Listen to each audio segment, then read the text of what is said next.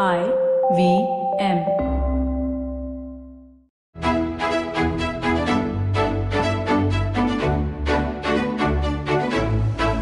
BQ Big Decisions, the Bloomberg Quint podcast that helps you make the right financial choices.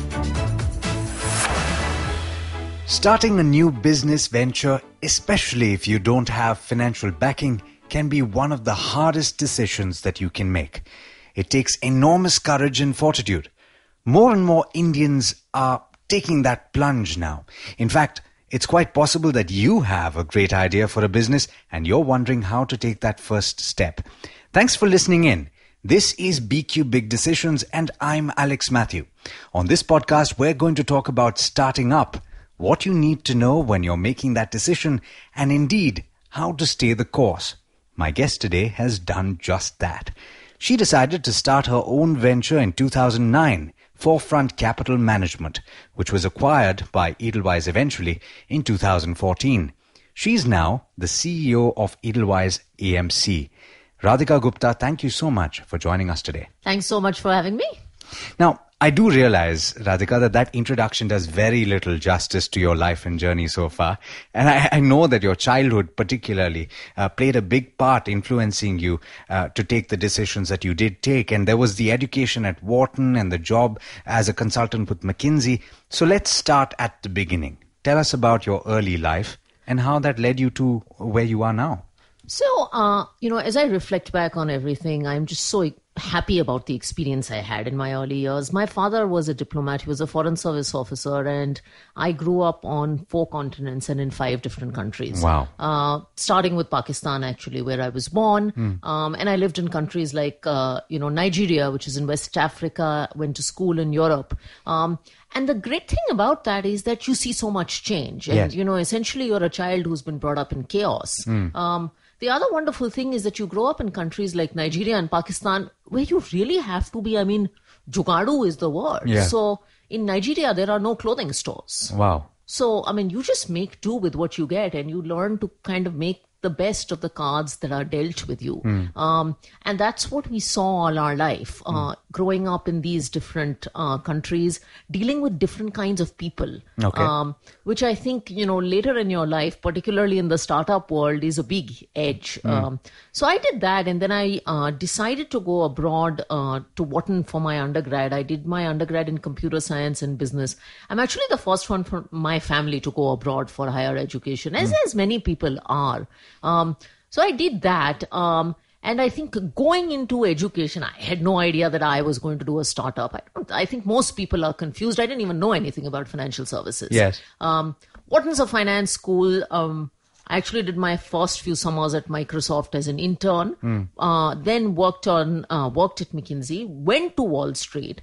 Um, and all of us who know Wall Street, Lehman Brothers collapsed on my 25th birthday. My goodness. This is exactly 11 years ago. Um, so that was a really tough time at that point. Um, and after that, you know, we had just survived the layoffs. Everyone knows what Wall Street was going through. And I can tell you everything in the movies is basically true. Wow. Um, and then in 2009, we just thought about coming back to India to do something of our own. Um, why, I don't know. Um, I think young blood is hungry and foolish. But that's Radhika a very difficult choice to make, and I understand that the Mm. circumstances were different for you. Uh, for example, today uh, we're not talking about the financial crisis of 2009. That was unprecedented, uh, and you said that you survived the layoffs and all of that. But having said that, it's a very difficult choice to make. Somebody who's got a secure, well-paying job, and then making the d- decision to make that plunge. How do you deal with that? It is a very difficult choice to make, and it's a difficult choice whether you're in India or the US because you know you're used to a stable income, and uh, you know uh, you studied and gotten a great education at Wharton or IIT or wherever you studied, and uh, there are family expectations on you uh, just as you've started earning, and then to give it all up essentially for a dream.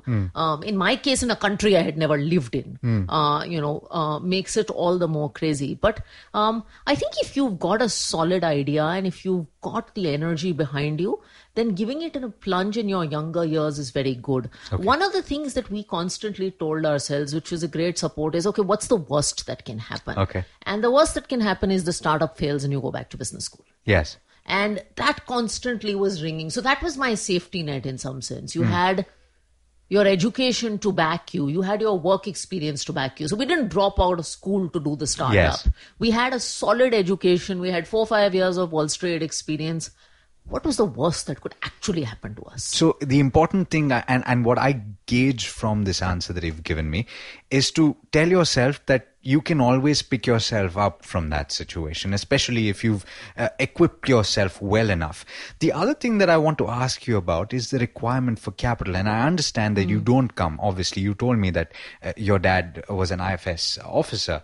You don't come from uh, a background of of business, and you don't have the capital backing that somebody else might have. How challenging is that? So that's a tough one. And um, it's tougher in the financial services industry um, because there are not traditional people who give you funding in the earlier days, and the capital requirements are higher.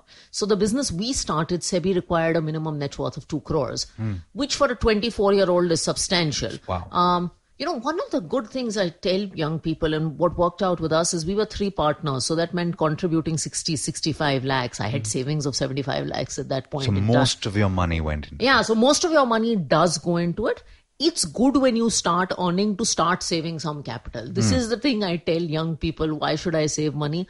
Save money so that you can realize your dreams later in life because if you don't have that money, then you're going to be taking a lot of people's permission to do that startup, and then mom Yeah. and dad and everybody comes into the picture.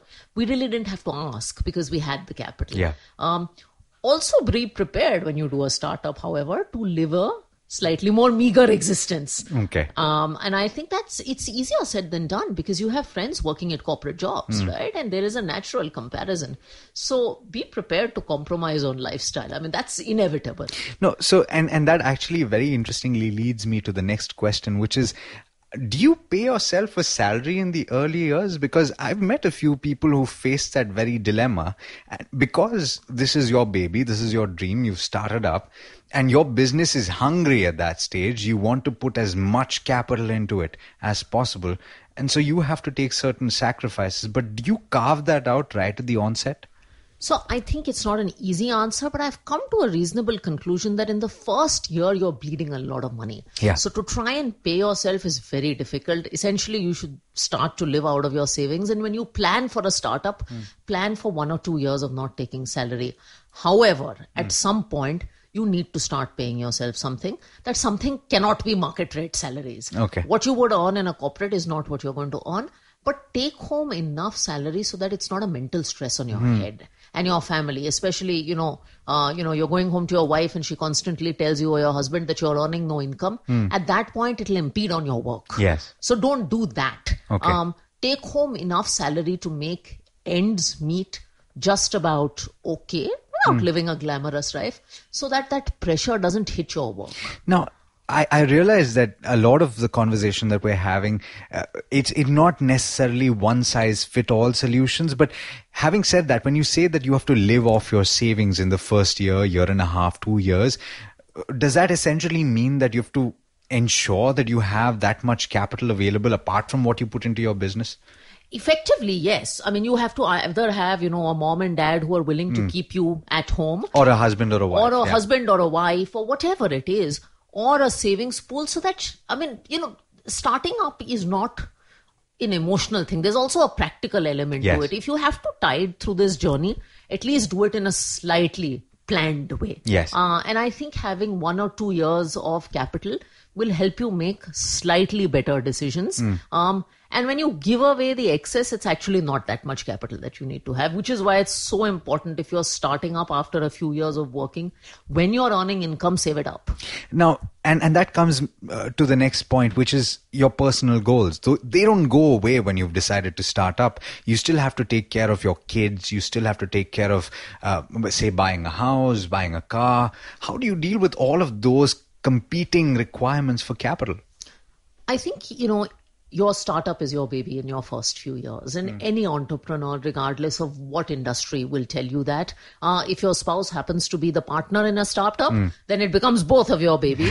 uh, but I think that's a conversation you need to have with your family before you start up. And I can't emphasize that enough because the first two, three years are damn tough. Okay. Um, and before you do the startup journey, make your family prepared for what is going to happen. That you might devote less time, that there might be that personal goal that will be compromised. Because if you try to meet every goal, you're going to drive yourself bananas. Uh, and you won't survive. Okay, now you say that the first two, three years are very difficult.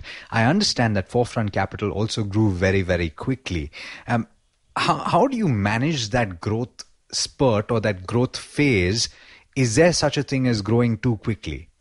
So I think you have to, and I think startups all grow through a great growth phase, and growth feels fabulous uh, in a startup, more so in a corporate, because you know you've built it from scratch and you've gone through some very hard times in the process of growing up.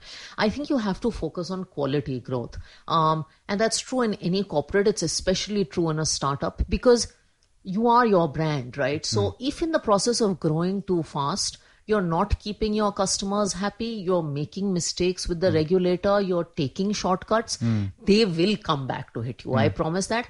And your business cannot afford them in a way a large brand can. In fact, and that's true because I have uh, friends who have started up not in the financial space. In fact, uh, I have one particular friend who's doing, uh, who's constructing pitches, astroturf pitches. And one of the uh, difficulties that he faces are on the cash flow. So he's got multiple orders. But in fact, those orders don't pay him quickly enough for him to take the next order. So it's very important to manage that growth expectation. Exactly. It's important to manage cash flows. It's important to, in India, not get into trouble with the law.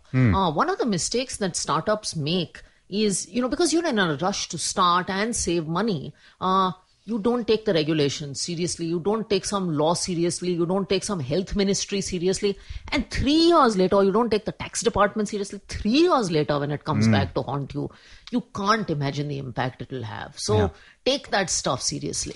Now, how important is hiring in the initial years? That um, could be a, a big challenge. It could also be an opportunity.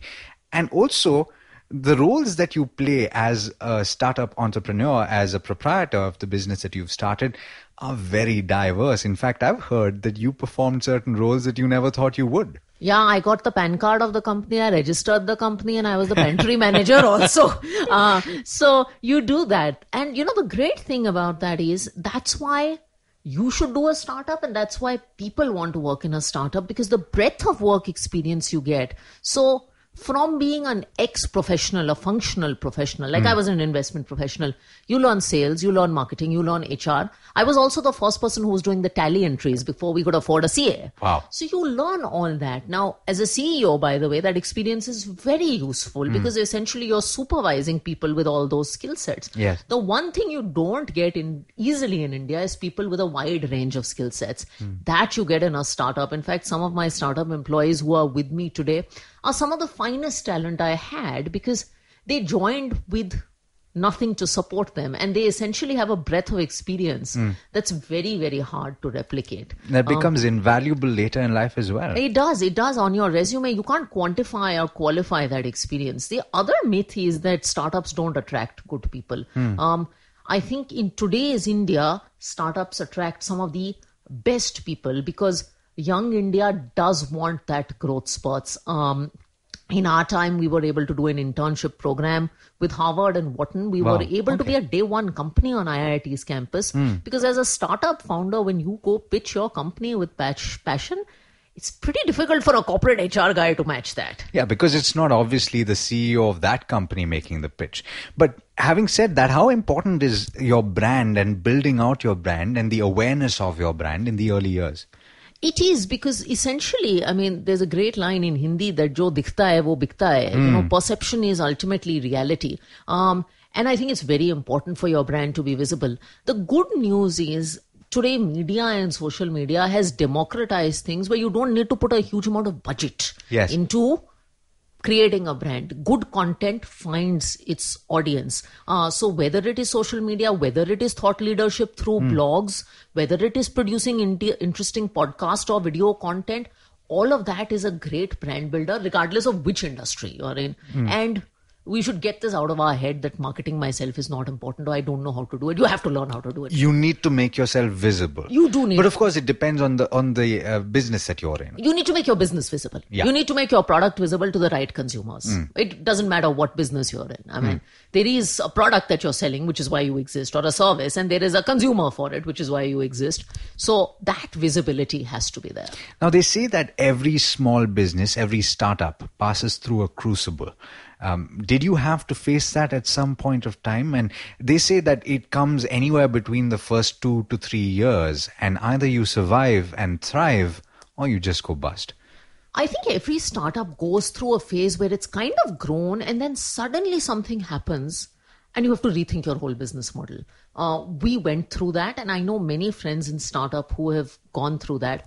I think the two things that help you are one, clarity. Clarity about why you exist and what you want to do, yet being clear enough to change. So you can't hmm. love your old idea so much hmm. that you're too scared to pivot. I mean, startups exist because they're agile, they're And quick. flexible, yes. So you have to do that. And then I think the second team is the persistence and passion of the team hmm. that holds you together. I mean, this is a game of persistence. So in that period, you can't go through a low. You have to be fast, you have to be nimble, and you have to uh, have the energy to tell your team, I can turn this around. Fantastic.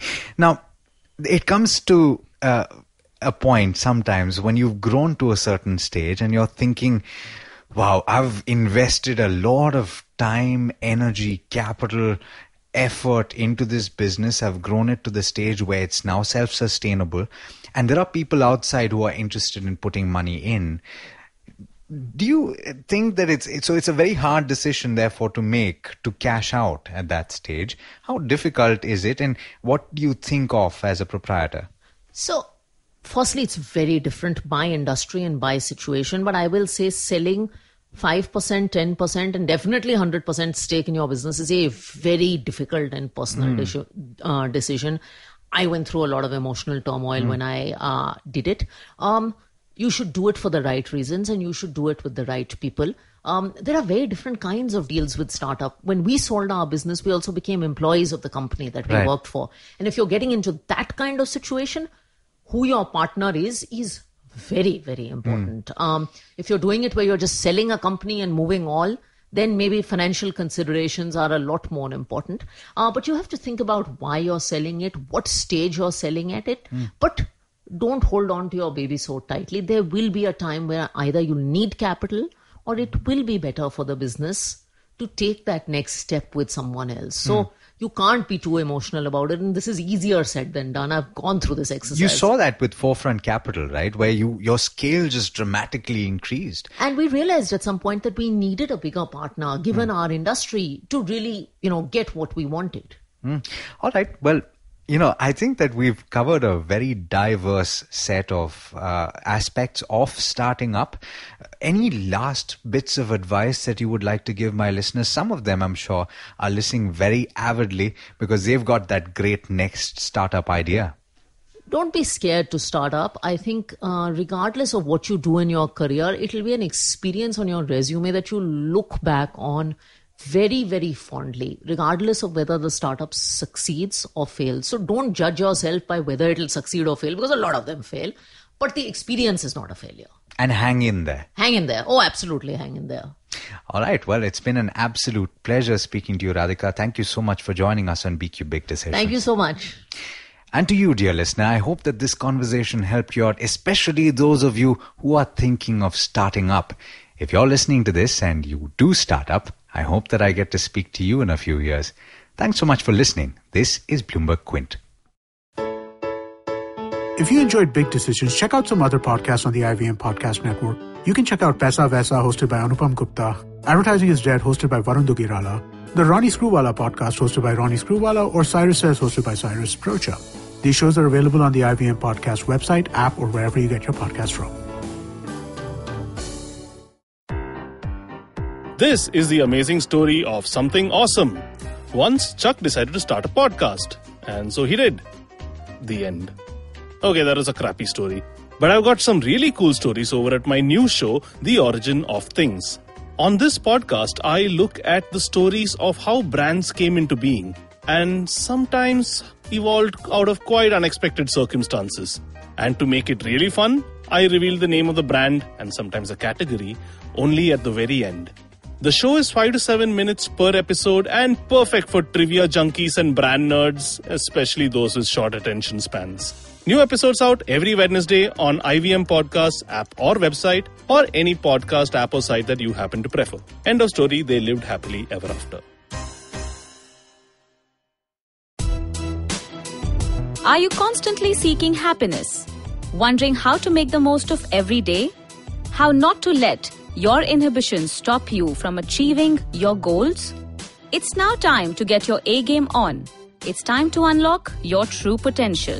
Tune in to the Empowering series with me, Zarina Poonawalla, to feel empowered in all genres of life. From behavioral skills to management skills, from health to relationships, from mental well being to emotional well being, and of course, your finances. I've got you covered. With these tips and tricks from me, Zarina, and true life stories from my amazing guests, you're bound to bring your purest to the table. Tune in to the Empowering series with Zarina Poonawalla every Thursday on the IVM Podcast app, website, or wherever you listen to podcasts.